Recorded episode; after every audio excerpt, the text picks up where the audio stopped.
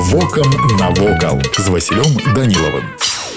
Вітаю вас паважаныя сябры бабруйская крэпасць была пабудавана па згодзе імператора александра перша аўтарам проекта стаў аперман які меў графскі тытул у прафесійным багажы графа на той час ужо было некалькі падобных работ паколькі па спецыяльнасці ён быў інжынер фортыфікатор пачаткам працы лічыцца 4 чэрвеня 1810 года цытадэль у бабруйску мела першы клас фортыфікацыйных збудаванняў увогуле крэпасць займала тэрыторыю 120 гектараў абаро оборону забяспечвалі земляныя валы вышынёй 10 метраў а крэпасць таксама была акружана вадой на абарону крэпасці паставілі 300 гармат з рознымі калібрамі колькасць боепрыпасаў была завезена прыкладна на год менавіта бабруйская крэпасць у 1812 годзе першай прыняла удар наполеонаўскай арміі работы былі завершаны толькі ў 1855 калі бабруйская крэпасць стала па сапраўднаму умацаванай акрамя таго да гэтага часу ёю быў цалкам у вас асоблены стыль класіцызму сярод славутасцяў беларусі бабруйская крэпасць займае асаблівае месца гэта цэлы горад ты сваёй культурнай і сацыяльнай